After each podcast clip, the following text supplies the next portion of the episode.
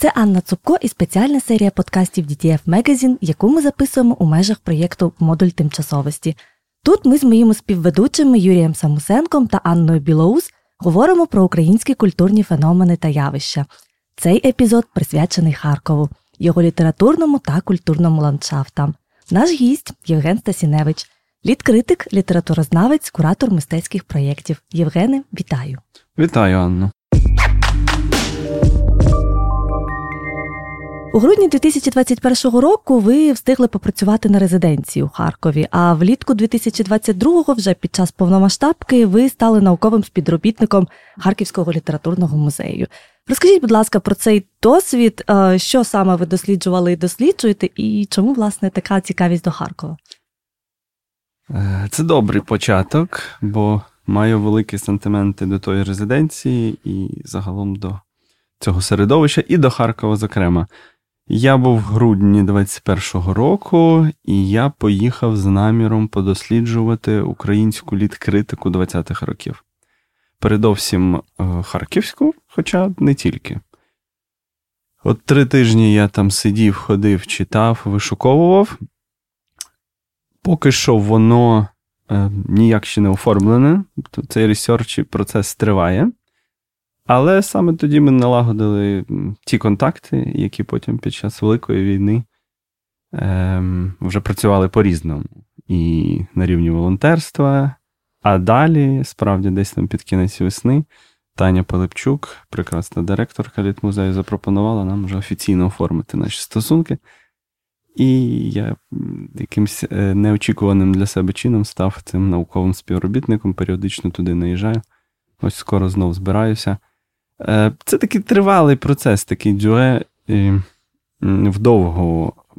Колись точно треба було б випустити книжку про українську літкритику. І значне місце там би займала саме харківська літкритика, як не те, що більш нарвана, але в порівнянні до київської чи тогочасної львівської чи одеської, але як ну, більш заряджена, вочевидь. І да, значна частина цієї книжки мала б відійти під е, під те середовище, під ті середовища, я би навіть сказав, бо Харків е, ніколи не був і не є гомогенним. Е, по-моєму, це для нього якось важливо і конститутивно. Він він різний, і питання, хто що в ньому помічає. Бо і в цій критиці можна помітити футуристів з кола Михайля Семенка, можна помітити більш традиційну таку критику, яка схиляється до літературознавства в особі е, Олександра Івановича Білецького, який потім переїхав в Київ і став директором Інституту літератури.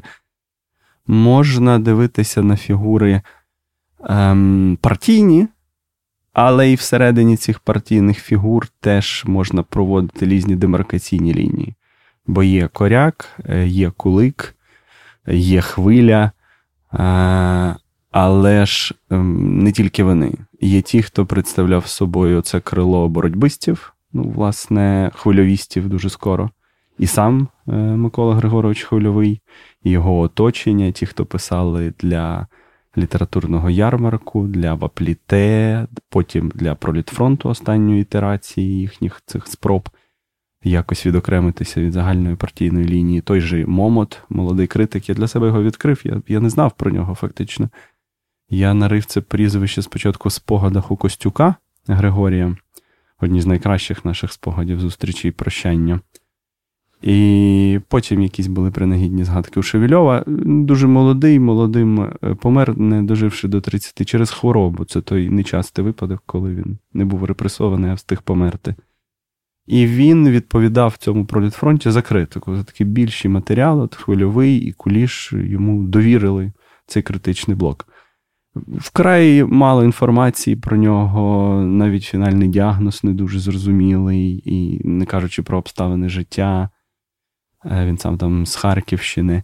І от такі фігури, всякі темні конячки, е, значущі, вони е, заслуговують на те, щоб не просто в цю книжку потрапити, а щоб ми частіше їх включали в свої розмисли. Коли саме е, Харків взагалі яскраво вималювався на культурній мапі України і, грубо кажучи, почав робити культурний проект, вартий е, вивчення і знання. Логічно припустити, що це, мабуть, би мало би статися з появою якихось якісних е, освітніх проєктів, там умовно Харківський колегіум, який відкрили у 18 сторіччі, або Харківський університет, який відкрили на початку 19 століття, який, власне, наразі носить ім'я Василя Каразіна. Ну, ви правильно копаєте. Так так само копав і вже згаданий Шевільов, в чиїй квартирі я ото був три тижні і тепер періодично буваю. Е, У нього є стаття, яка уже хрестоматійна, називається Четвертий Харків. Це рецензія на прозу Леоніда Лимана, е, повість про Харків, яку він написав і писав, дописував в еміграції, не хотів публікувати, і от саме Шевільов його вкатав. Врешті це зробити тільки в 79-му році в журналі Сучасність, коли Шевільов там головував, був редактором, е, ця проза вийшла.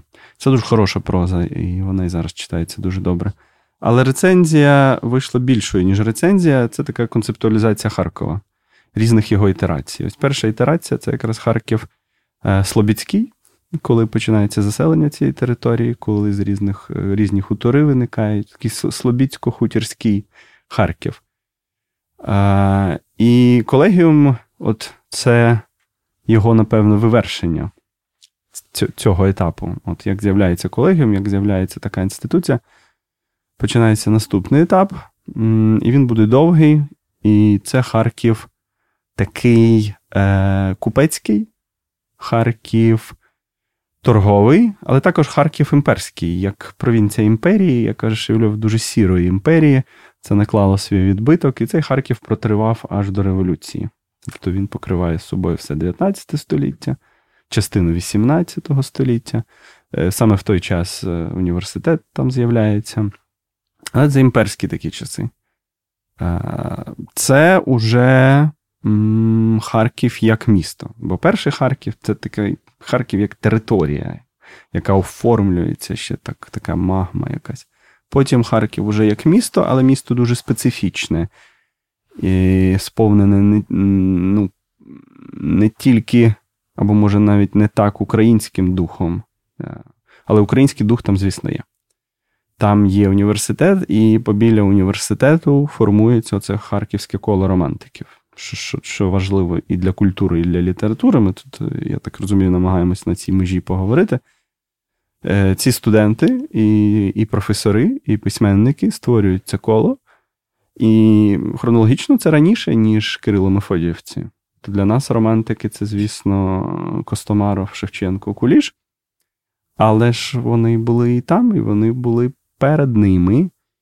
І е, цей романтизм, наш непозбувний романтизм, який з стилю перетворився на якусь е, парадигму вічну, майже, з якою ми не можемо розпрощатися в силу зрозумілих причин, бо доба романтизму це доба формування нації, оскільки процес триває, і сподіваємось, в цій війні він завершується, доформовування нації то цей романтизм крокує за нами і дихає в спину, і в нього багато дуже негативних ефектів, окрім цієї зарядженості, е, такої е, патетичності, в ньому є е, свій чек за це. Тому це це справді наслідок створення університету людьми, які, до речі, ну, були по-своєму натхненні духом сковороди коли говоримо про Харків і колегіум, і університети, цей транзит між колегіумом і університетом, треба говорити про Сковороду, якому ми святкували ось 300 років то, то, того року. А хтось ще й продовжує. Е, то цей дух сковороди, як кажуть деякі дослідники, оці горизонтальні зв'язки, які він розбудовував, вони потім дали свої наслідки і витворенню університету також. Потім е, під кінець 19 століття оця лінія колегіум університету вивершується ще в одне починання це історико-філологічне товариство. Ем, без нього Харків був би зовсім інший. Воно потім відродилося в 90-х роках, воно зараз існує, видає свої збірники, які важко дістати. А, Але тоді е, це товариство пов'язане з іменами Потебні, куди без потрібні в 19 столітті, тобто ключовий е, мовознавець, е, філолог другої половини точно 19 століття. З цим товариством пов'язані імена Багалія, професора, першого директора Інституту літератури. Також Сумтов. Також треба говорити про Е, Ну, про Білецького, про Білецького, який стане вчителем Шевільова, і про якого в спогадах є дуже теплі сторінки, про про його лекції, які були цілими виставами, такими відтійствуваннями. Можливо, з його текстів, якщо зараз відкрити, це вже не так зрозуміло, як він міг заряджати і опромінювати. Але але Олександр Іванович вмів. Е, Тому оця наукова складова.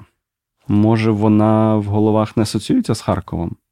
Може, Харків дещо про інше, може, Харків якраз про купецтво ем, так присутній через е, через ці теми, але але Харків науковий. І тому я би казав, що от 19 століття це становлення цього наукового Харкова, е, яке врешті дарує нам уже в 30-х, 40-х роках і далі, ну і в другій половині ХХ століття Шевельова, як одного з найбільших наших інтелектуалів. Е, людина, яка вчилася у Болоховського, ось ще одне ім'я Болоховський Леонід. Е, врешті написав ту книжку, яка роздраконила всю західну русистику і славістику, в якій часто було купа шпигунів, таких більшовицька дипломатія слеш шпигунство, насправді, ну, типу Романа Якобсона, звісно. Бо ця книжка звучить кучеряво, і здається, що це така територія для для вузьких академічних кіл, історична фонологія української мови, типу історичне звучання. Але роблячи це дослідження, цей цей стадіс, то Шевельов мав таку амбіцію показати, що ніякої давньоруської, спільноруської мови не було. Старо, спі, Старослов'янська була, так? Е, без сумніву. Е, але ніякої давньоруської не було. От В цій книжці, ідучи від перших писемних джерел, реконструюючи це звучання протиукраїнської мови, потім ранньоукраїнської мови, він показує, що це були групи діалектів, їх він визначає там п'ять. І білоруська мова з двох діалектів сформувалася одних, російська з двох інших, українська з двох інших. Тобто не було ніякого ядра, яке розпадалося, і яке було потрібно пізнішим ідеологам, щоб зафундувати, легітимізувати цю, ці імперські, е, чи то Російської імперії амбіції, чи то Радянської імперії амбіції. Да. Раз була якась історична єдність, це братськість на рівні мови, то так воно і далі буде тривати. І Шевельов показує, що нічого такого не було, і всі помилялися, і це пересмикування. Це це, це велика була подія в світовій словістиці, яку ці вчені шпигуни не змогли підмісти під килим, не змогли дискредитувати Шевельова, хоч намагалися, е, звинувачуючи його в колабораціонізмі, все таке інше, все таке інше. Але точка неповернення е, сталася. Тому от Шевельов, він дитина е, і, і духу університету, але також і товариства конкретно. І я би е, перед тим, як говорити про хвильового, про цей вже третій Харків е, в класифікації Юрія Володимировича, я би зупинявся на цьому другому Харкові, але не на його купецькій стороні, а на його науковості. А перед тим, Женю, я б попросила вас повернутися ще до 18 століття і запитати таке: а скільки у Харкові Григорія Сковороди, і скільки Харкова у Григорієві Сковороді? Як ну, він викладав там, так, е, ми маємо на сьогодні Сковородинівку з музеєм. На жаль, зруйнованим, але принаймні міністр культури обіцяє, що нібито ЮНЕСКО його відновить. Ну і зрештою, у Сковороди ж є байки харківські, так? Тобто, давайте ще трошки, будь ласка, про так, цей конект. звісно, бо ну, ця, ця науковість Харкова формувалася десь в Ореолі і Сковороди так само. Люди, які були готові розбудовувати цей проект, як університетський на перш, на початках, на на перших етапах, то то вони були покусані по-хорошому сковородою. Е, я би і не перебільшував, і не применшував значення Харкова для Григорія Савича. Е, йому це місто подобалося більше, ніж Київ, напевно, врешті, в другій половині життя. Бо був певний момент, коли він приходить в Київ, відчуває, начебто, цей такий трупний сморід якийсь, і хоч ніде нема цих трупів, і в нього якісь такі візії, якісь напівмістичні досвіди. Він біжить з Києва, і тут починається чума. Ну, Це такий апокриф майже. Е, І Харків, напевно, дещо ближчий, попри навчання, ось тут в Могилянці, багатолітнє. Ми не дуже розуміємо, що це було за навчання. Е, Ми рідко зустрічаємо його ім'я в списках студентів, насправді, Могилянки, бо е, там, як правило, фіксували це ім'я посередині навчального курсу. А посередині навчального курсу студенти часто відходили до Могилянки, бо це була зима, було холодно, і треба було йти якось проживати, ставати чимось на кшталт мандрованих дяків, ну, таких е, е, десь вчителювати, щось подібне. І Сковороди нема в цих списках. Він вчився, він він не довчився врешті. Е, тут е, вже ж історія була вдовго в Могилянці, можна було вчитися 10 років. Е, ну, всі курси були розраховані. Але якщо ти відходиш, приходиш, то це могло зайняти вдвічі більше. От Фактично можемо говорити, що Сковорода десь тут в межах двох десятиліть. Е, з'їздив в столицю імперії, повернувся і з'їздив в Угорщину в експедицію. Цю винно шпигунську таку, мені здається, там є цей присмак шпигунства в цій експедиції. Повернувся, потім знов повернувся. І от, попри це все, попри те, що його філософія м, виростає з могилянських курсів, і зараз цим ну, зараз це досліджують і цим займаються активно, порівнюють ці могилянські курси, намагаються зрозуміти, де там оригінальні шматки, де запозичені. Ми бачимо, хто хто, хто, хто впливав на скороду. Він не такий аж самородок, ну, бо він десь був і десь цей самородок якусь огранку проходив. А, Але але Харків і Слобожанщина. Я би казав, що він більше слобожанський персонаж. Йому важить оця вільність, яка там була, принесена першими ще колоністами. Так же воно і формувалось. Приходьте, беріть землі і е, господарюйте.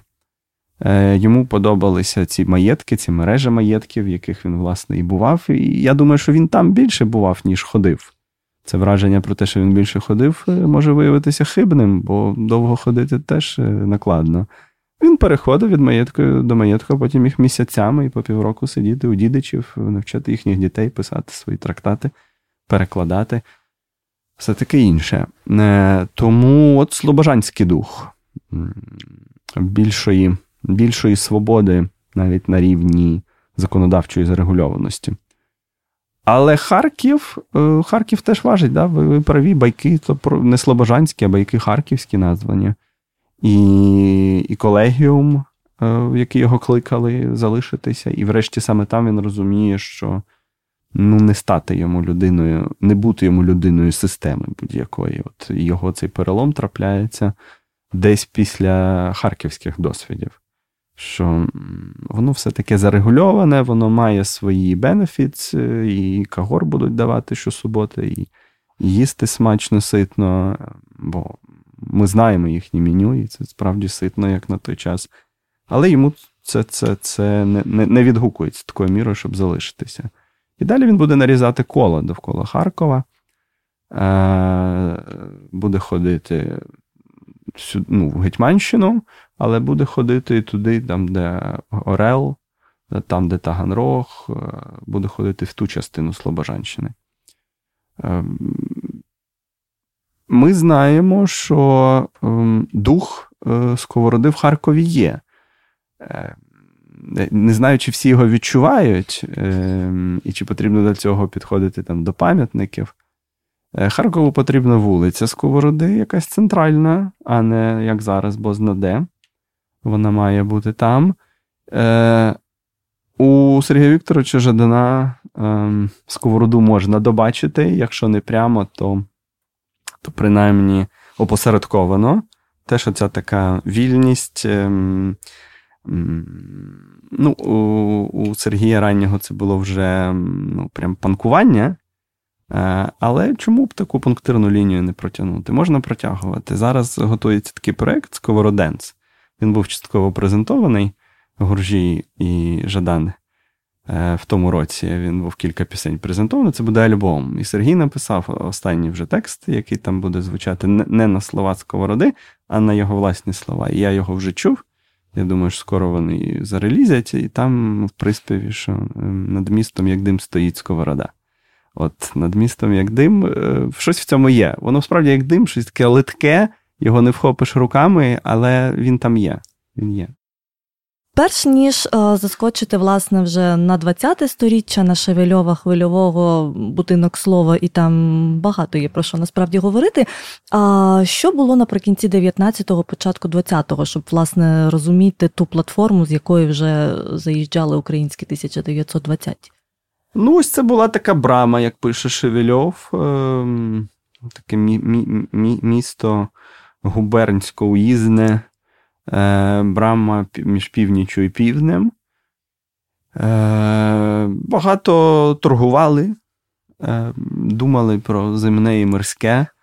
Це, можливо, муляло сковороді 100 років перед тим, але Сковорода і сам любив їсти, і пити, і, і думати про морське. Тому Ем, воно було воно було відчутно відчутно таким звичайним, і були оці острівці довкола університетські, довкола літературні. Як як вкраплення. Там десь Яків Щоголів колись був такий непомічений, як казав про нього Микола Зерев, непривітаний співець. Е, Десь там вчилася Марко Вовчок. Е, в жіночих інституціях, е, десь там ще хтось, але от воно справді таке дещо приховане. І так воно тривало фактично до до революції. Потім ця брама е, спрацювала по-іншому, що коли стихія вихлюпнулася, то її вже і не заженеш. Тому що ну раз брама, то брама, і вона на всі сторони працює і туди, і сюди. Е, залишилася архітектура. В Харкові ще можна побачити цей е, цей ландшафт урбаністичний кінця 19-го, початку 20-го століття. На полтавському шляху його можна побачити. Оця одна з центральних артерій, яка виводить на Полтаву. Е, і це не дуже далеко від Держпрому, це там, 15 хвилин ногами вздовж річечки. І вже виходите зовсім в інший Харків, Харків 20-х, Харків. Е, ранньорадянський, такий конструктивістсько, е, конструктивістсько, ну, не футуристичний, футуристичність там була така фантазійна. Писали одне, довкола себе бачили дещо інше. Е, але провінційність. Чи маємо говорити про провінційність? Не тільки купецькість, не тільки торговість, але це ж як наслідок має саме провінційність, з якою і довелося боротися поколінню 20-х. І як каже знову ж таки Шевельов, що провінційність, яка усвідомлює свою провінційність, вже робить перші кроки, щоб від цього відірватися. От всі 20-ті роки Харків відривали від, від цієї провінційності, культивуючи найкраще в ньому, додаючи те, чого в ньому не було, власне, такого нового урбаністичного ландшафту. Його ж не було і в Києві. Ну, от Коли Семенко пише ці свої вірші а потім і Бажан. І неважливо, де ви є, чи в Києві, чи в Харкові, цього ландшафту довкола ще не існує. Не те, що хмарочосів, які там хмарочоси, ем, інфраструктури міської, да, яка була вже більш розвинена в Східній Європі, е, от у Львові навіть. Але Львів з цими кам'яницями не справляв враження прогресивного міста, він справляв враження вічного міста, дуже європейського міста, іншої брами, брами з іншого кінця. Е, Отакі були виклики у них. Е, треба було переформатовуватись і робити оцей третій Харків. Ну, власне, е, щоб дослідити українські 1920-ті, то це, мабуть, певно, треба окрему серію подкастів, і навіть би якщо йшлося тільки про харківські, але все одно, Євгене, я попрошу вас принаймні коротко дати нам спробувати зрозуміти, що там відбувалося і чому саме це така класна і видатна епоха вийшла. З різних причин десь були політичні причини. Більшовики перемогли і здавили національно-визвольні змагання, але вони бачили, що ситуація хистка. І осісти в Києві видавалося великою авантюрою. Е, Київ міг е, брикатися, і Київ ще брикався. Е, натомість, десь там, на сході, де майже пряма до Москви наверх, там спокійніше. І так, Харків з дуже тактичних міркувань більшовицьких. Перетворився на неофіційну столицю. Ми ж знаємо, що ніякого офіційного документу ніколи не було. Нічим не було затверджено цей статус. Так само потім дуже швидко, в 30-х, вони згорнулися буквально в межах півроку і переїхали в Київ. Коли тут був великий теж такий трус, коли ну, цілі університети і ліквідовували і переносили, щоб місця під ну, держуправління звільнити. Е, рекордні терміни, справді, потім в одну ніч переїхали, є хроніка, як вони там від'їжджають, тут їх всіх зустрічають, Київ клумбами обростає, на вокзалі клумбу розбивають в цей момент швиденько. Е, тому от є м, такий не теж випадковий фактор, але ситуативний. З іншого боку, чи чи могла би писатися така література під той час в Києві? Велике питання, напевно, ні. Бо Київ е, спокійніший за своїм темпераментом. Та столичність, та Володимир, е, та оце все, тисячолітність міста, але вона ж працює в сторону ну, стримування такого, те, щоб консервативного, але стримування. І Київ 20-х все одно Київ, все одно такий Київ символістичний. От Київ, якщо його малювати, то його так і малювали імпресіоністичний, скоріше. Натомість Харків це така графіка Івана Падалки. Да, Ось є і Держпром намальований, там де коні, величезна будівля на цьому малюнку. І коні внизу обслуговують це все. Якісь різні епохи зіштовхуються. Е, в Києві це було неможливо. Тут у нас на цій осі Львів, е, Київ, Харків є така своя логіка. От парадоксально, здається, що Львів він ем, має бути максимально прогресивним, бо ближчим до Заходу. Але так не є. Львів виявляється в 20-х найбільш консервативним, найбільш консервативним містом, е, в якому головними людьми стають націоналісти. Це, як скаже той же Шевельов, який сьогодні з нами постійно, це неуникний період був. Вісниківство мало би постати, і донцовізм, вісниківство, щоб відірвати е, Україну, українську думку від якихось. А просто пробудити в чомусь і показати, хто головний ворог. Тобто, нарешті, розставитись з Росією як треба.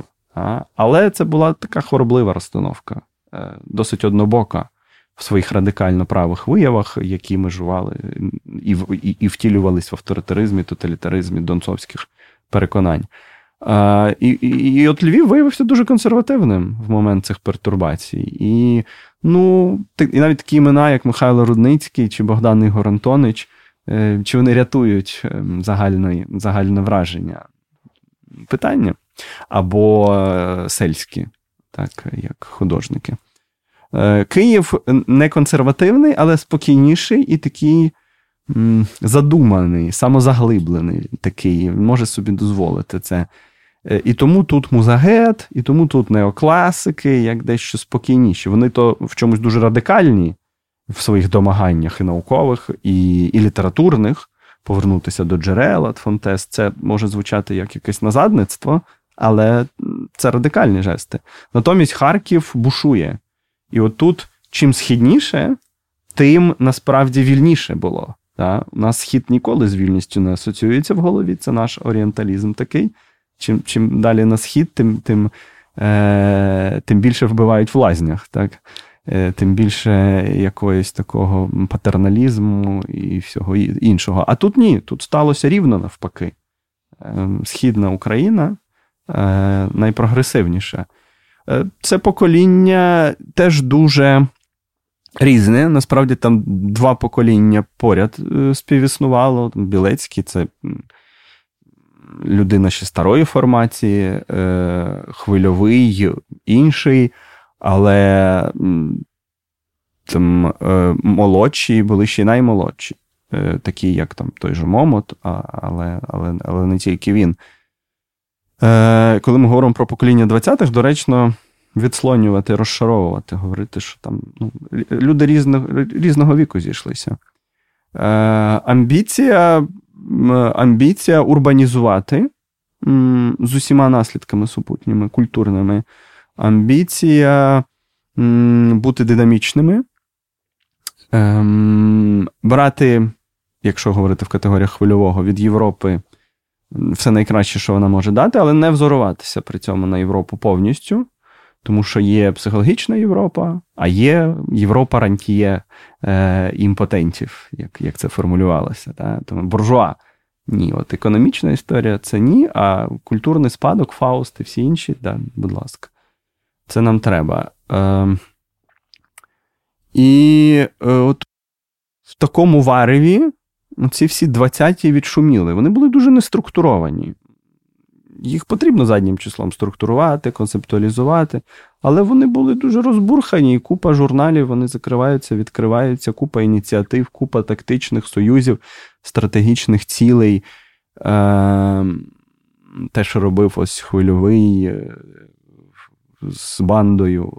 Відкривають журнал, починають писати, що хочуть, і починають критикувати активно через постанови, прям партійні. Вони каються, закривають журнал, відкривають наступне під іншою назвою, роблять це те ж саме. Ну, Типу, ніякої роботи над помилками, бо для них це не помилки. Е, І от е, не варто втрачати з поля зору оцієї такої певної стихійності процесів, які там були. Плюс, ну, і архітектура, раз там е, керівництво потрібно, потрібні потрібні місця просто і для цієї бюрократії, е, яка би могла втримати все це. Тому з'являється і Держпром, який стає символом Харкова. Тому з'являються конструктивістські райони біля Держпрому. Мені, напевно, навіть ближче ці райони, ніж сам Держпром вражає до сих пір, як до нього не підійти. Оця арковість геометрична на на виліт і дорога, яка прям під ним проходить туди. Е, це вражає, справді, воно якось не стирається з часом, але там е, буквально через дорогу, через оту вулицю, яка ще Пушкінська, туди там є шматки такі прям цілком конструктивістські. Да, Це невисокі будинки, п'ятиповерхові. Але от в Києві у нас нема такої топографії, наприклад. Мені цього бракує. Щось щось вгадується на Печерську, таке в партійному, номенклатурному Печерську, але от він саме партійний, от він уже пишніший. А там така стриманість, оці е, прозорі хідники, які з вулиці видно, дуже лаконічні балкони відкриті, які вже зараз, як правило, закриті. Е, Оцей конструктивістський Харків, він теж існує. Плюс же ж, ну, художники, куди без них графіки. так, тут Бойчук, але там падалка і не тільки. І нове в різних в різних цих сферах. Найбільше, напевно, важить от якраз оця антипровінційність. Тобто тут можна багато дебатувати дебатувати е, оці м, такі химерії хвильового, цей націонал-комунізм, чого там більше, все-таки е, національного імпульсу чи лівого імпульсу, як це перехрещується. Е, але. Е, точно не треба піддавати сумніву, що більша кількість е, цих прогресивних сил була заточена на антипровінційність. І навіть партійні функціонери, вірні партійні функціонери, які, ну, врешті, багатьох багатьох. Багатьом зіпсували життя, але потім і їх знищили дуже швидко. Вони теж часто мислили в парадигмі такі антипровінційній. Да, Москва могла у них постійно існувати в розмовах, Москва, Москва, взорування туди. Але конкретні активності їхні були цілком емансипативні. Е, оце той Харків, який зараз е, продовжує актуалізовуватися. І буде ще актуалізовуватися, бо це ціла епоха, вона якась така закінчена. Е, от Фактично від 21-го року від кінця визвольних змагань, ну точно від 22-го і до.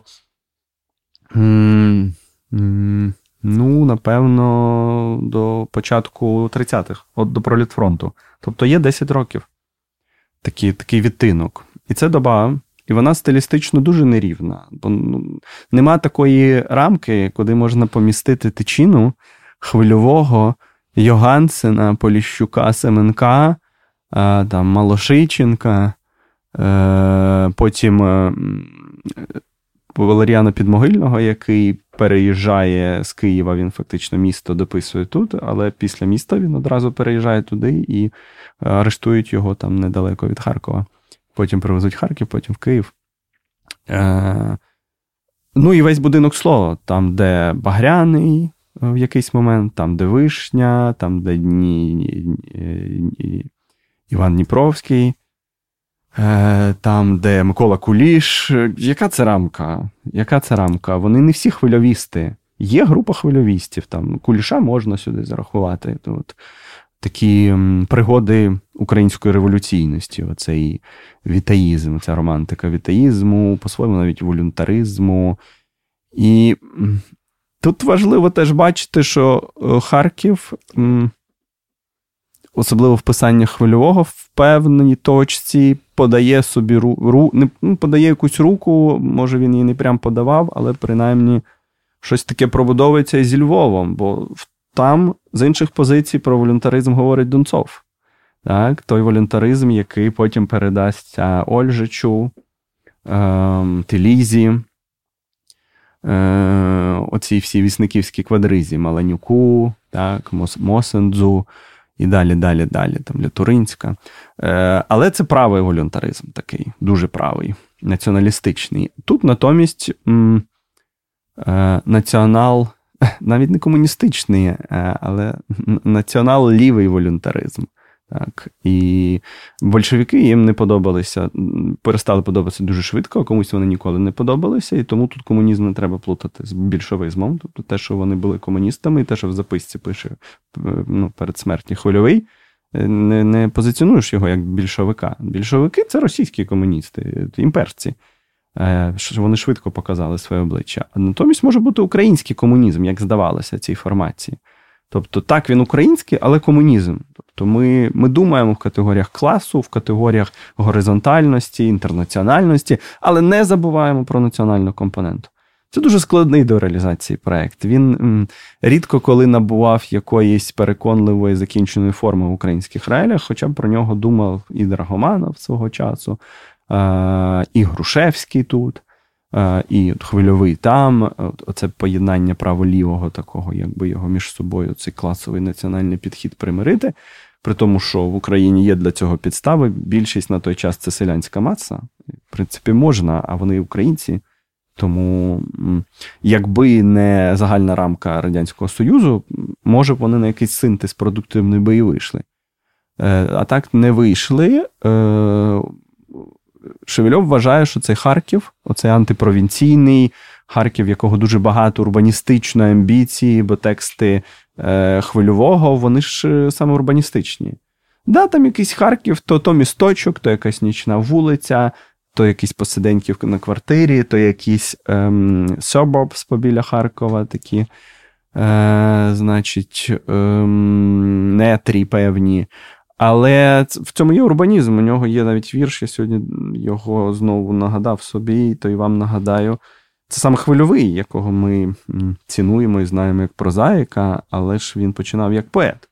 Я тепер покохав город, так весняно, як дуб цвіте, вже не ляже на скроню скоро цей прекрасний безмежний степ.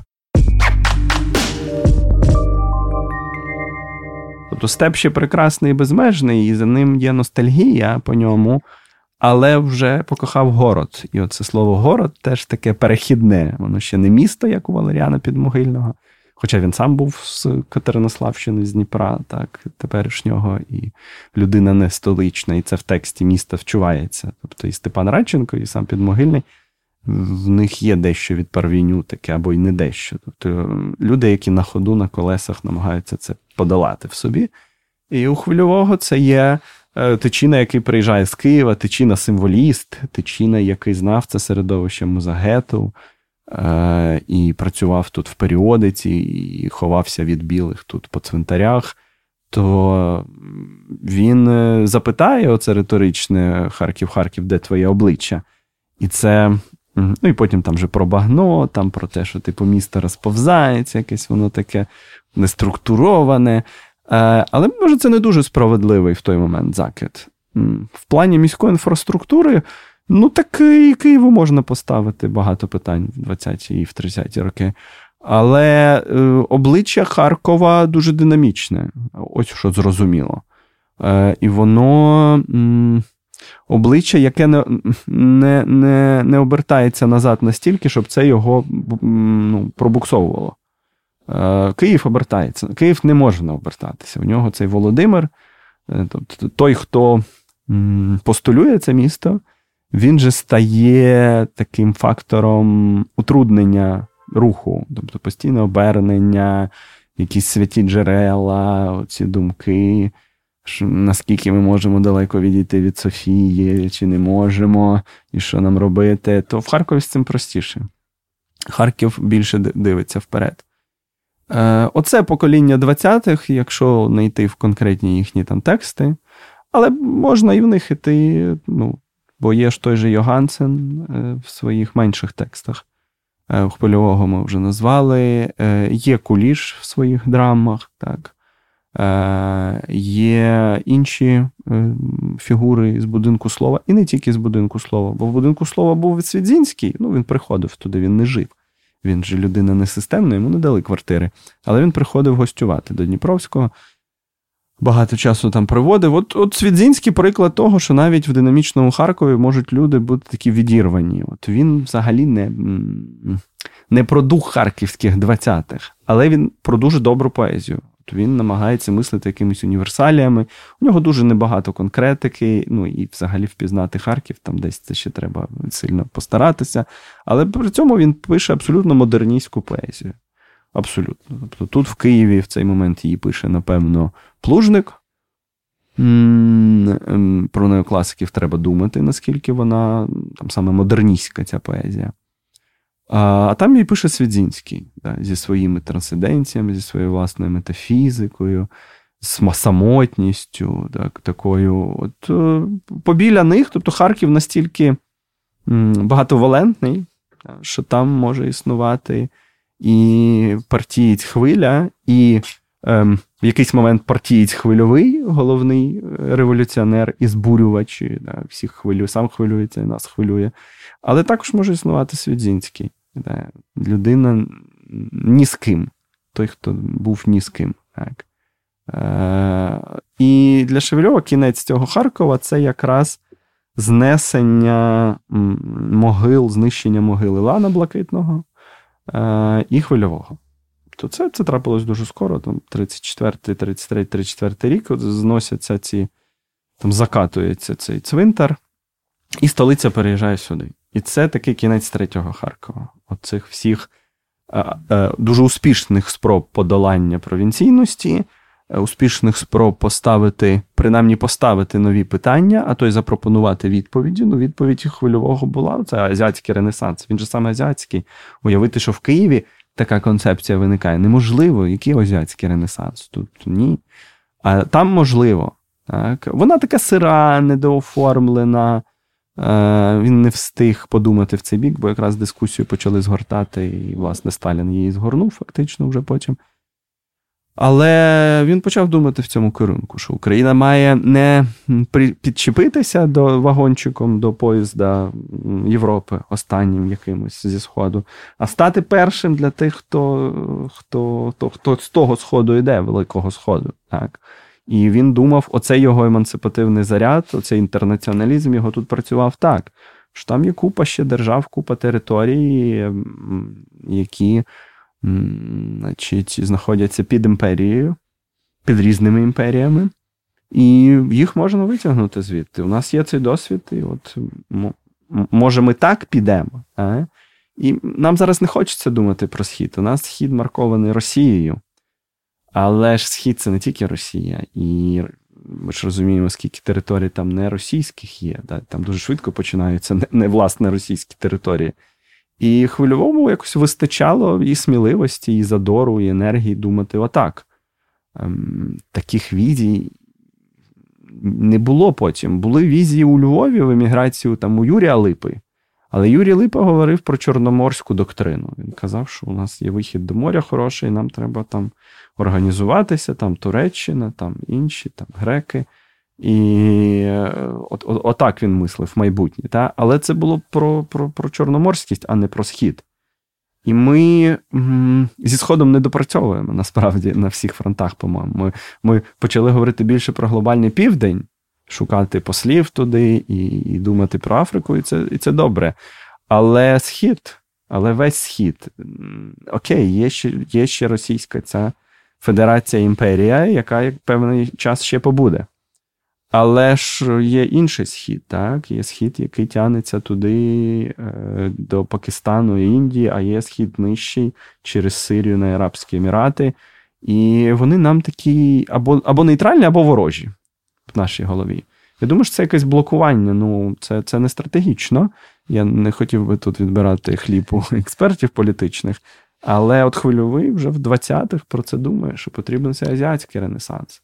Бо Захід е, себе давно знайшов, може вже й втрачає. Е, зробив багато хорошого. Ми це треба ці уроки вивчити. Про це казали київські неокласики, щоб та повернутися до джерел, власне, не не, не, не почати мислити себе Європою, аж і скрізь говорити про це, а вивчити от те, що там було створено. Так, Тому перекладали так активно. Вони з римлян, той же Микола Зерв, і займався цими перекладами. Е, І хвильовий е, про це ж Європа як е, як університет. Але тут мав би бути свій проєкт. Оця е, задирикуватість дуже хороша, якої потім ми, ми не побачимо тут, та й може до сих пір ми її не бачимо. На імміграції аж такої задирикуватості не трапилося. Вона там була. І в добу муру вона була в 40-ві роки в Німеччині. Трошки була в Америці, коли Нью-Йоркська група постала. Е, але не такого розмаху, не таких амбіцій задирикуватість, така культурно-політична. І в 90-х цього не трапилося. Тобто тут святкували незалежність. Більше було про це, е, ну, як закінчення довгого періоду, ніж відкриття якогось нового періоду. Тут же ж, от ем, можна на це і так дивитися. От Оця розгубленість багатьох представників покоління 60-х пов'язана саме з цим. Вони мислили цей шлях, який вони йшли, і прийшли в 91-му році. А що далі робить? Бог його знає, що далі робить. Не було візії. В 90-х ця візія теж не оформилася. Зараз е, в великій війні вона оформлюється. Тобто є ну, завдання номер один вижити, зберегтися. Це ми вже станом на, той рік е, вже ми зробили. Ми ми вижили і ми збереглися. Але далі е, стратегія. Ну, Є цей вектор європейський. Аби він не був засліплюючим таким і абсолютно самоцінним. Тобто можна ж бути частиною інституцій західних, да, які які гарантують, які які є спільною парасолькою, але не забувати про весь інший світ. Теж от не провінціалізуватися, бо Європа теж може бути, і вона бувала великою провінцією, коли вона занадто е, закривалася на себе да, і почала починала варити себе. Були такі цілі періоди, е, коли якісь найцікавіші речі вже не там відбувалися. От, от, от, от, от, Це важливо. Оце важливо. Так, література важлива, так е, важлива своя богема, свої якісь міфи, легенди, нова образність. Це все важливо. Але більше. Це справді було в цьому третьому Харкові. А потім прийшов четвертий Харків, е, якого Шевільов мало бачив десь в культурі, бо це Харків радянський, Харків, який починається з середини 30-х, Харків покоління Лимана. От він пише якраз про четвертий Харків, цю свою повість про Харків. Цим вона і подобалася Шевільову. Що нарешті у нас є якийсь відбиток цього покоління, дуже неоднозначного. Вони, з одного боку, такі сиві молоді, які от, нема в них вони не справді молоді, молоді. Це це ще хвильовий, до речі, розрізняв, що я звертаюся до молодих молодих, бо є ще інші молоді, які от уже якось оп, і цей запал, цей гніт десь загубили. Е, Вони такі зістарені, але в них всередині щось жевріє, бо вони все-таки, не бачачи третього Харкова, вони люди там, кінця 10-х, початку 20-х років. Е, тобто вони просто були ще маленькі, щоб оцінити це все. Вони під сорокові дозрівають. Е, але ну, повністю це ж з міста не витравиш. Це, це, це Ці міазми, міазми, може, не те слово. Але і міазми теж. Да? І міазми, і якісь флюїди, вони вони в місті. І тому вони кар'єристи, вони адаптивні, вони цинічні, вони аполітичні, що дуже дивує Шевільова, типу, як в такій країні можна бути політичним, але сама система формує аполітичних фігур. Але в них дещо є. І от в цій прозі йому там це теж вбачається. Оце четвертий Харків який на момент писання статті в 48-му році він тривав, тривав, тривав, і далі вже хвильовий не аж так повертався до цієї своєї концепції, намагалися її додумати після нього. І сказав, ну де цей п'ятий Харків починається? Ну, де ну, є радянський четвертий, а де ж п'ятий? 91-й рік? Ну, можлива відповідь. І зараз е, цей фестиваль, який проходить в в Харкові регулярно на постійній основі, е, інспірований якраз літ музеєм. Е, і Жаданом, е, він називається П'ятий Харків. Оце ж сюди. Шевельов його хіба намічає, що колись буде П'ятий Харків, коли він буде? Після радянської доби? Ну, може. Я не знаю, чи коректно говорити, що П'ятий Харків почався після 91-го року. Е, Мені здається, що ну, це занадто так жорстко просто брати і додати прив'язуватися в таких більших речах. Е, мені здається, що Жадан якраз породження стику 4 і 5 Харкова. От в ньому багато ще від 4-го, хоч він досить молода людина, все ще. Е, але в ньому є оця енергія 80-х була, і у нього були імпульси з третього Харкова і продовжують бути. Так? Тобто він ем, не забудемо, яким Жадан був в 90-х. Це важливо для його правильного розуміння. Він був вже таким теж українським лівим. Це панкування, така лівизна. Е, це все було. Потім це відступало, відступало. Але ж Жадан не став націоналістом. Він же не перейшов на крайні праві позиції. Він патріот. Е, він найкращий поет е, та лідер свого покоління, і не тільки свого, вочевидь. Але в ньому залишається оця е, лівизна вже як м, така дуже неабстрактна гуманістичність. Типу, дуже конкретна дієва гуманістичність. Да? Тому він перетворився на сам на фонд імені себе, так, на волонтерський центр імені себе. От Оце воно. Тобто, І ця імпульсація йде теж і від тої лівизни. Тобто, коли треба ну, бути не ексклюзивним, а інклюзивним, так би мовити. Так? Коли ти маєш думати про про сірих і убогих, бо про них, може, крім тебе, і не подумають. І от Жадан якраз на межі 4-5 Харкова формувався він ще в 4-му Харкові, ну, вчився. Те, що ми бачимо в Ворошиловграді. Це ж, е, ну, да, там ми бачимо Донбас. Але про це пише людина, е, яка знала четвертий Харків, цей дух пізньорадянський. Потім п'ятий Харків. Але мені здається, що п'ятий Харків, він це не просто якась кондиція, в яку місто входить, і воно і воно триває безкінечно. Типу, все, закінчилась радянська доба, після цього п'ятий Харків. Е, це найкраще, що може бути. Ні, це був горизонт е, Шевільова. Е, він мріяв про наступну ітерацію. Але ми вже можемо думати про наступну, про шостий Харків. Тому мені здається, що якраз Жадан е, актуалізовувався, і ми бачили його зростання. Оце в нульові, особливо в десяті. Е, оце в п'ятому Харкові. В п'ятому Харкові от він його емблема. Але для ширших мас, ну, цей Харків може і не став чимось надзвичайним. Вони якось його переочили і пропустили. Так? І тому от Велика війна приносить можливість шостого вже Харкова, я би казав так.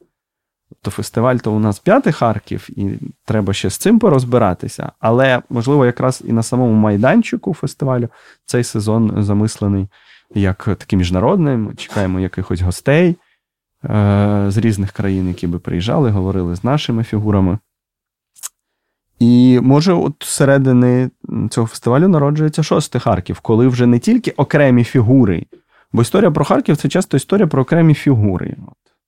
Там Сковорода, там Потебня, там е, Багалій, там Хвильовий компанія, там Шевільов. Ну, от якісь фігури, фігури, не не поле, не поле врешті. І от, е, можливо, виклики Великої війни, сама небезпека може дещо тут переламати. Хочеться побачити цю соціологію, поки ми її не бачимо. Ем, в диво диво теж не трапиться. Харків не стане тотально україномовним і навіть більшою мірою україномовним він, вочевидь, не стане в ближчій перспективі. А може, в принципі, не стане. Це його така особливість, як прикордоння певного. Так? В ньому різне. Чи будуть ці голови більш українські? Це шанс, якого не було після 91-го року. Е, тобто, середовище літмузея було, але воно. І тому ще так яскраво виглядало, що воно одне з небагатьох. То воно і своїми заслугами значуще, але воно просто одне з небагатьох, коли дивишся на цей Харків 90-х нульових. Вони як внутрішні облозі такі перебували, вони так себе відчували часто з цими то помаранчевими прапорцями, то європейськими і українськими прапорцями, що довкола нема підтримки цієї на рівні. Ну, є пасіонарії, так би мовити, але це одиниці. Врешті цих пасіонарів вистачило, щоб відбити облраду тоді, так? А, І Жадану тоді дісталося, але знов Жадан. Ну, тобто, ну, ті ж самі люди. Ось вони. Ось вони. Е, Шостий Харків може бути, але він, якщо його справді так називати шостим, він мав бути вже не Харковом окремих фігур. Уже б мала прирости оця кількість. Кількість. Бо якість в Харкові і так існує. От Вона вона присутня. Треба кількісно більше. Так, не... Будуть люди з дулею в кишені. Напевно, будуть ті, хто все одно очікує приходу сусідів. Е, так і в Києві такі можуть бути. Ми знаємо, що вони є, і до сих пір, напевно, є. Просто вони найтихіші тепер. А, Та скільки їх буде? І скільки буде просто співчутливих? Оце вже буде. Це це група, яка мала би вирости, цих співчутливих до українськості, але ще й тих, хто бере участь в цій українськості. Оці дві групи, де хотіли, якщо б трапиться динаміка, е, хоча б на рівні 5, ну, там, 20% да, приросту, так я думаю, просто, то можемо говорити про шостий Харків. В принципі, мабуть, на цьому моменті можна було б прощатися, але ні, Євгена, ви так легко від нас а, а, не здихаєтеся. Я би хотіла все ж таки стрибнути ще раз до третього Харкова mm-hmm. і попросити вас а, ну, банально порадити, що почитати. Я маю на увазі, кого з цих письменників та поетів варто було би, ну точніше, не варто, варто всіх читати, звісно, що, але певний мастріт. Це це, це, це якраз дуже зрозуміла логіка, що ми стрибаємо тут всю програму, бо і самі харківські фігури вони теж е, стрибають, е, бо Жадан е, для нього важить там такий поет Василь Мисик. З 20-х людина, яка перетривала і пережила репресії, повернулася, і потім ще в 60-х встигла пописати. От, ну, Окрім всіх інших, він же дисертацію по Семенку писав. Тому для нього от важить цей третій Харків, хоча він людина там п'ятого Харкову.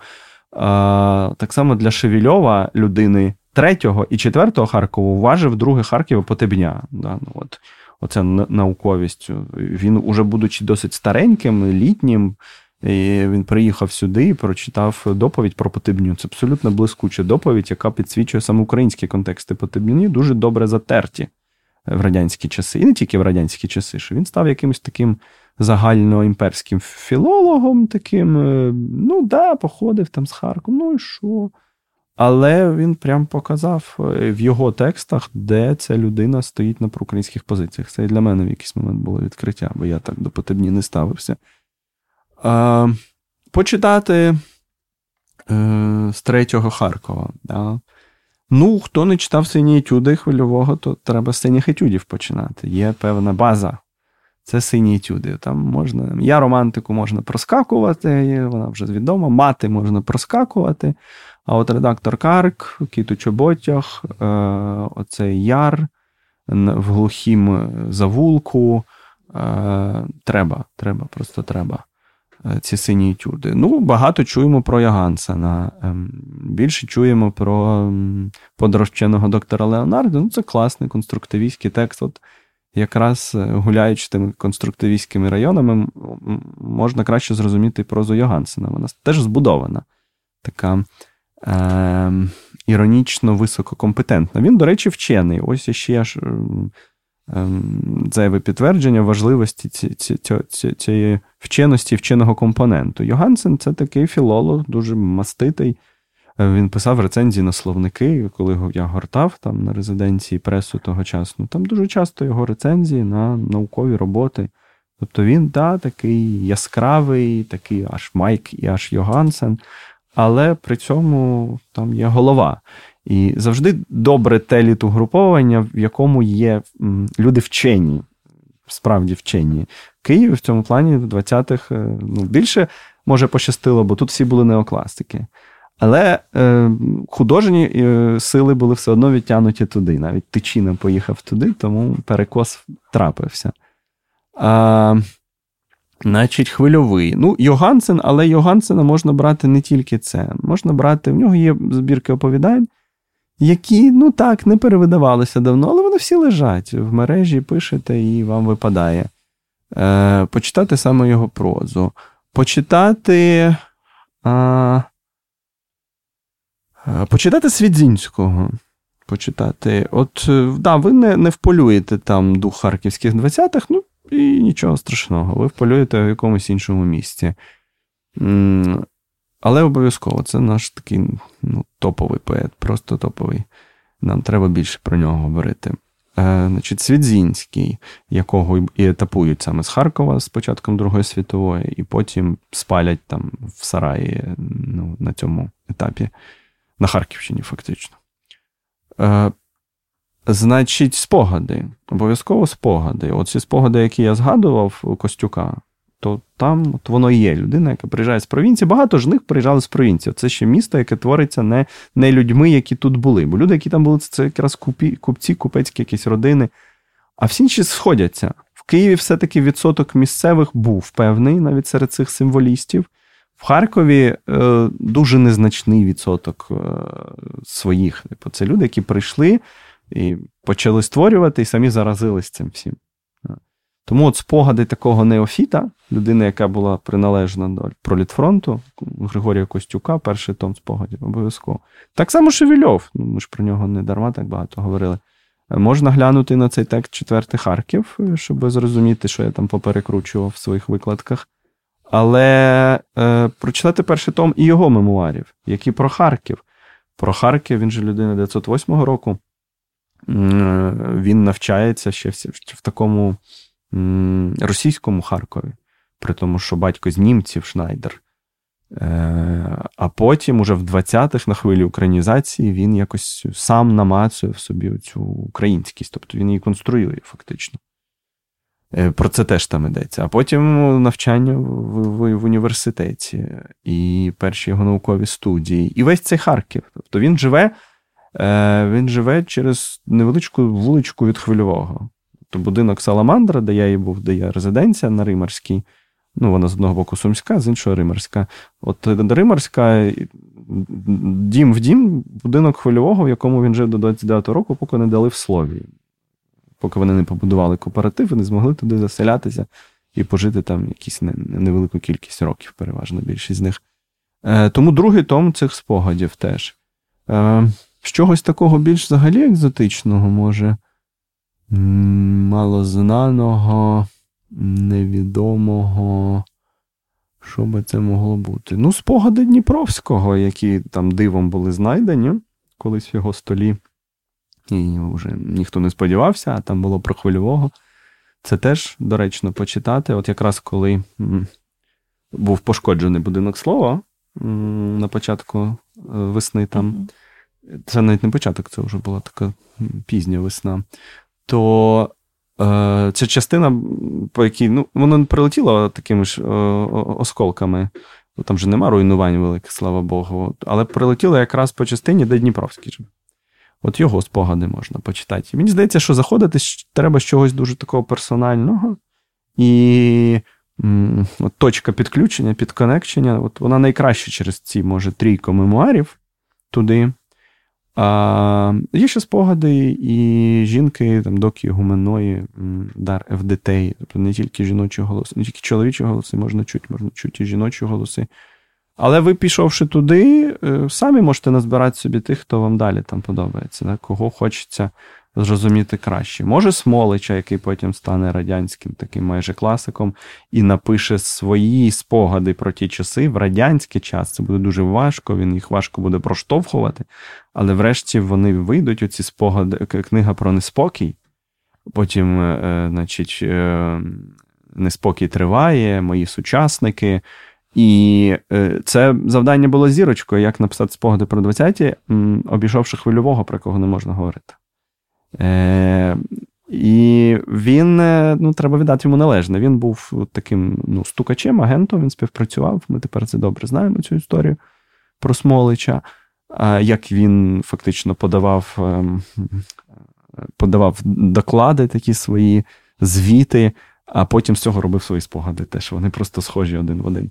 Е, так його і вичислили. Це стріла, агент стріла, якщо я не помиляюся то він е, елегантно викрутився. Він назвав це просто да, от, е, ну, розповідь про неспокій.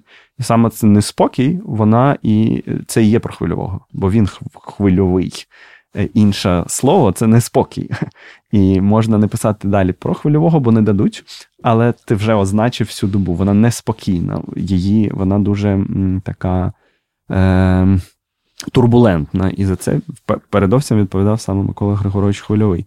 Тобто, може дотягнетесь потім до Смолича, може підете до до, до Вишні, якого знаємо з одної сторони. Це ж людина, яка в табори пішла, потім повернулася, боявся, був дуже наляканий, багато пив, але тим не менше, тим не менше. Та? Може, ще хтось у вас у вас в голові вигулькне, ну там фігури такі, як Петро Лісовий, от інша резиденція це якраз квартирі Петра Лісового в будинку Слово. Тобто у літмузею і у, Сав, Савчука це це, це, це спільні такі проекти. Та, от Видавець Савчук, е, бізнесмен Набока і е, середовище літмузею. От Це, це, це дві історії. Е, квартира Шевельова і квартира Петра Лісового в слові. Це квартира напроти квартири Семенка. Там. Да, то може буде це Петро Лісовий, може справді буде цей Чернов Малошийченко. Ще хтось може бути. Е, і тут прокладати прокладати і прокладати насправді можна. Та ви легко не знайдете цих текстів в книгарнях. Ну і що, так це ж посилює посилює бажання все одно це знайти, докопатися, підняти якийсь там е, нову генерацію або червоний шлях, е, журнали, або літературний ярмарок. І і подивитися, е, подивитися на перші джерела. А от з поетів, оскільки у нас тут все-таки було багато поетів, і Жадан, тепер, бачите, про Харків можна закінчити не тільки на шостому Харкові, а ще й на Жаданові. Бо наш головний письменник з Харкова. І це, вочевидь, надовго. Перед цим було ну, років 10 він був зі Станіславова, наш головний письменник, а вже років так, Боже, може, і 15. Да? Своїх 30 вже Сергій Вікторович, наш головний. І так воно буде, буде, буде. І це теж говорить про Харків. Хто думає, ну врешті, ну окей, це колись було Шевільов, Хвильовий, Потевня. А що зараз? Є відповідь. Дуже зрозуміло. Так? Це Жадан, який, е, попри всі свої активності громадські, продовжує писати навіть ті кілька віршів, які він того року опублікував. Це дуже хороші вірші. І навіть декілька з них вони нові для нього самого. Тобто це якась інша поетика там назріває зі зрозумілих причин. Але від Жадана, правда, можна кинути цей місток на на Мисика. Жадан сам про це рідко говорить, але якщо почитати раннього Мисика Василя, ви побачите ну, не прям інтонацію, але якісь інтонаційні ходи, які Жадан у нього переймав. От е, я це побачив, гортаючи саме червоний шлях. От Він лежить десь в бібліотеках, там можна відкривати, дивитися за 27, 28, 29 роки. Багато всього там, і поезія там є. Е, одна, Одне з чисел відкривалося якраз Харків, Харків, де твоє обличчя. А одна з них е, це було ну, от, Мисиківські такі більші вірші прям я читаю і відчуваю голос Жадана. Типу, от він взяв, взяв, дещо взяв. Не, злизав, а саме взяв. Тому хай це буде, хай це буде Василь Мисик. Він ще й хороший дуже перекладач. з англійської не тільки, і може ви читали вже його переклади, просто не знаєте про це. Його в радянський час друкували. Він справді хороший перекладач. Тому хай буде остання рекомендація Василь Мисик. Євгене, давайте о, з вашого дозволу трошки підсумуємо про Юрія Шевельова. Позаяк це абсолютно не та фігура, яку вивчають у школах, хоча б побіжно, і не та фігура, яку дуже сильно вже аж так вивчають у університетах ще, на жаль. Хто він такий, Юрій Володимирович Шевельов, і чому він так важливий у нашій розмові? Да. Та й взагалі, в принципі, в розмові про українську літературу і мову. Це розкриття інтриги. Годину говорили і про Шевельова, постійно згадували, ну, що п'ять хвилин. А тут, типу, да, а хто ж він врешті? Ну, один з найбільших наших інтелектуалів. У нас їх все-таки було. Не будемо говорити, що він там єдиний, нічого подібного. Ну, В ХХ столітті і, і, і Пріцак, і е, і той же Рудницький згаданий зі Львова, такий літературний критик естетський. І Лисяк Рудницький, його родич, до речі, ж там по мамі через Мілену Рудницьку. Але ну, ну і Зеров, як інтелектуал, звісно, і Агатан Гелкримський. Ну, було, було.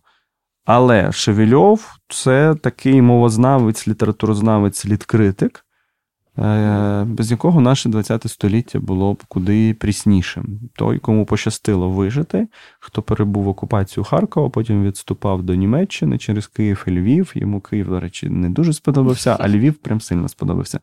Ну, Там був Василь Сімович, і він там е, з іншим мовознавством зіштовхнувся, і там потім писав і про Костя Михальчука. Е, Він, е, от е, той випадок, коли і в мовознавстві, і літературознавстві людина зробила дуже багато. Бо е, з одного боку, ця історична фонологія української мови, але також у нього є просто історія української мови, стан і статус. Ну, тобто він писав дуже різні книжки, писав про про речення е, від чогось дуже вузького до дуже широкого. Але і літературознавство він ним займався е, більше ну, якось принагідно, начебто. От В еміграції він займався, бо не мав доступу до мовознавчих джерел. А, Але ми не можемо сказати, що це якась дотична сфера діяльності. Це теж ще одна центральна сфера його діяльності. Його статті ну, вже стали такою літературознавчою філологічною класикою. Там про другий заповіт українського народу, це про Моїсея Франка, або про Стуса Трунуки Трутизна, або про Андруховича. Він встиг написати його Гайго, абсолютно блискучий есей, такий літературно-критичний. Або про Василя Мову Лиманського, він фактично його відкрив. Ну, не кажучи про ті статті міграційні, от я буквально зараз цим всім займаюся, ми там готуємо один проєкт.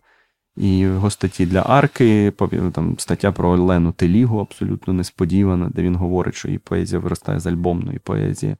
Або його стаття про доктора Серафікуса Домонтовича. Він той, хто зібрав тритомник Домонтовича вперше в еміграції, взагалі якось опікувався його спадщиною, його пам'яттю і болісно переживав та його зникнення в 49-му році з Мюнхенської квартири. Е, І от е, потім він відгукнувся ем, рецензію на автостоп Забушко, і вони ж мали велике листування, яке було видано. У нього дуже значне листування розпорошене. Тому.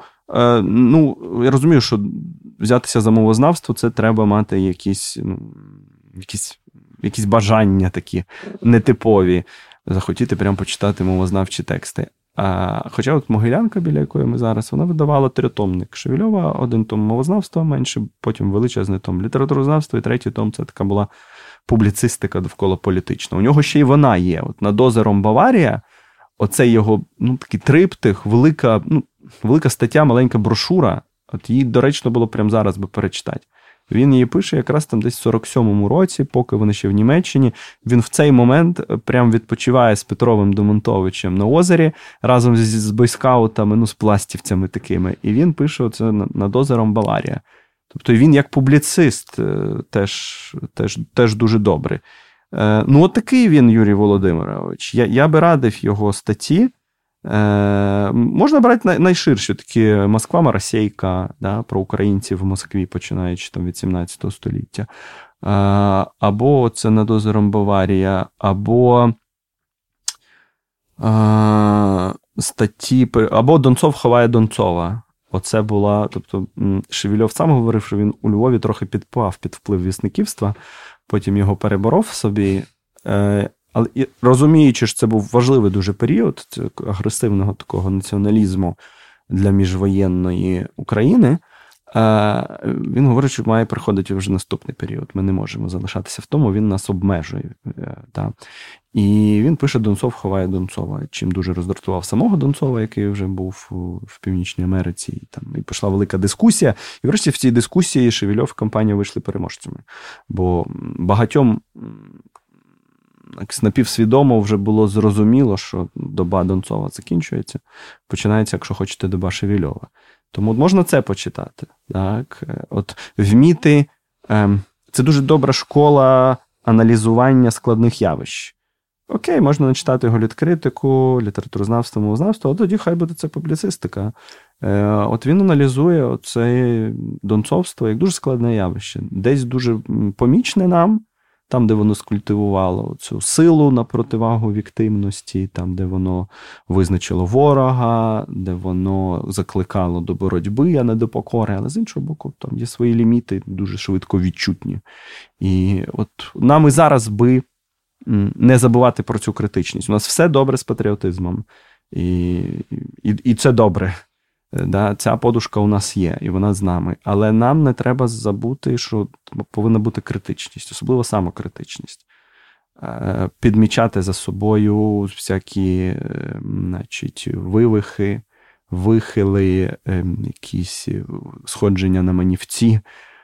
І так далі. і так далі. От Шевельова ніхто ніхто йому не може дорікнути в патріотизмі. Так? Людина, яка уособлювала українську науку, навіть пишучи англійською в Гарварді.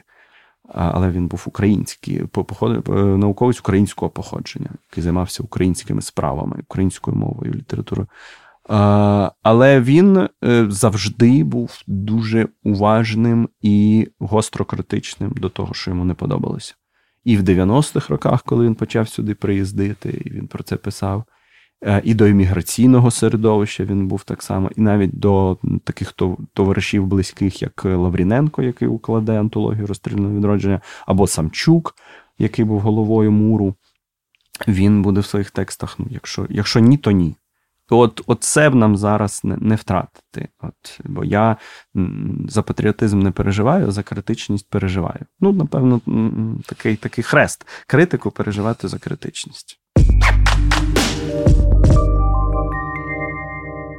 Євгене, у вашій лекції Київський погляд на харківські 20 яку ви читали у Львівському муніципальному мистецькому центрі. До речі, шановні слухачі, її легко знайти на Ютубі центру, тому раджу. Так, да, я там якраз показував ці картинки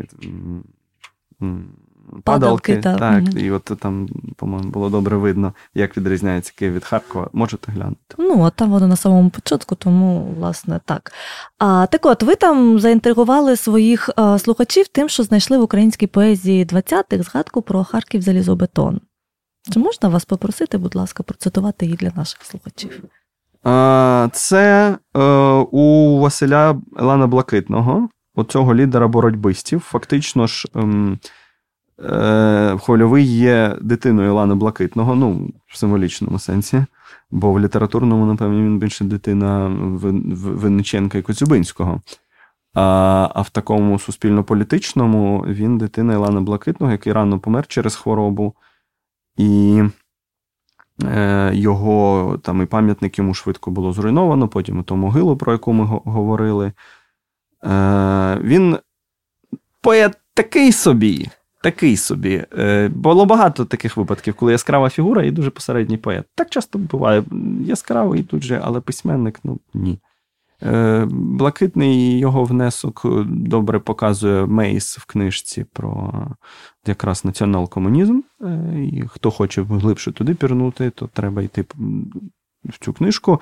Але в нього є справді вірш, який називається Після крейцерової сонати. І там він говорить таке, що нам треба нервів, наче з дроту, бажань, як залізобетон, нам треба буряного льоту, гримиш фанфар, мідяний тон. От воно таке дещо учнівське, але цей так, концепт, образ залізобетону тепер актуалізований. Е, І Харків весь той рік нам показував, що він залізобетон. Е, І коли ми з Танією про це говорили, вона була здивована, бо там з іншого місця звідкись прийшло це слово. Залізобетон, ну, то, типу, просто е, непохитне. Причому, що до Великої війни це слово залізобетон могло означати щось ну, скоріше негативне, в сенсі таке пласке, ну, типу, ригідне, що не рефлексує. Ну, який залізобетон. Типу, ну, от, які які можна зерна посадити в бетон? Типу, щось про це. Тут, після 24-го, ця, ця візія змінюється, тому що об залізобетон непогано ракети е, лущаться і надрузки розпадаються. А, Але потім виявляється, що Василя Ілана Блакитного, який теж один з духів Хар... третього Харкова, е, людина, яка допомагала витягати з в'язниці, і, наприклад, Довженка. І може ми завдячуємо тому, що зробив Довженко саме Василю Ілану, то Еланський, да, Елан, Елан Блакитний, Еланський, е, то він його треба називати поряд з хвильовим обов'язково. Він хвильовий. Е, от у нього, виявляється, є це слово. Значить, майже 100 років назад воно було, майже рівно 100 років назад воно було промовлено, озвучено і написано. Ну, от щось таке. Харків, Харків може здивувати. Ну і наостанок, Євгене, я для вас приперегла найепічніше питання. Так. А, так, а то коли ж коли ж Сергію Вікторовичу Жадану дадуть таки ту Нобелівську премію? І чи дадуть? Я вже побоявся, що ви про книжку мене будете питати, бо в мене обіцяні книжки. Ну ну це вже поза ефіром. Да, Вони вони, вони робляться, але не тими темпами, може, як хтось би розраховував. Е, складніші складніші матерії і складніші люди, то треба над цим посидіти. А значить, Жадану, та в межах 10 років можуть дати я думаю. В межах 10 років є шанси. Е, та, він молодий, і там не люблять аж таких молодих. Там чим старіше, тим краще. За 70 взагалі топ. Е, але були випадки, як з Орханом Памуком, в новітній історії, не колись Кіплінг, там, а в новітній Памук там 50 з невеличким взяв у Токарчук теж. Е, я думаю, що можна очікувати, що, значить, десь на початку 30-х Е, ми ми, ми вже отримаємо цього Нобелівського лауреата свого першого. Він має бути першим, ну, цілком заслужено. І переклади його ж робляться всякими мовами. Воно не дуже добре продається. Наприклад, я знаю про Британію, що там от не пішло. А В Америці треба подивитися, що що з продажами, якщо можна десь це побачити. Але треба просто треба сам факт перекладів. Та? І цьому ж комітету просто потрібні переклади на шведську ну, вони зобов'язані, напевно, читати англійською, але краще шведською цим старшим людям. Тому є така прагматика: чим більше ти там світишся, чим більше тебе переклали, е, то може бути. Плюс оця ем, лівість Сергія, вона йому теж може допомогти. Ця лівість не як Господи, там анархосиндикалісти якісь або троцькісти, маоїсти. Ні-ні ні, Сергій занадто розумний для такого. Але лівість, як певна світоглядна така прошивка, от я ж кажу, така як гуманістичність, е, вона там е, е, значить, вони її люблять. Вони якраз е, куди складніше ставляться до края правих, до тих, хто виступає за інклюзивні проекти, такі хоча і тим періодично достається значить, премії, типу Хан, Ханк, да, Хантке, якого екранізував Ханке, е, то е, оце все, плюс плюс, плюс наша, наша реальність, плюс наша наступна динаміка, фокус на нас, на нас дивляться. Я би говорив, що да, в межах 10 років можемо очікувати. Це буде правильно. Що, шановні слухачі, ще один привід піклуватися про власне здоров'я, щоб прожити достатньо довго, щоб дочекатися Нобелівки від Жадана. Це була розмова про Харків, надзвичайна і прекрасна. За неї подякуємо Євгену Стасіневичу, літкритику, літературознавцеві та куратору мистецьких проєктів. Женю, дякуємо. Вам спасибі і побачимось в Харкові. Почуємося. З вами була Ганна Цупко.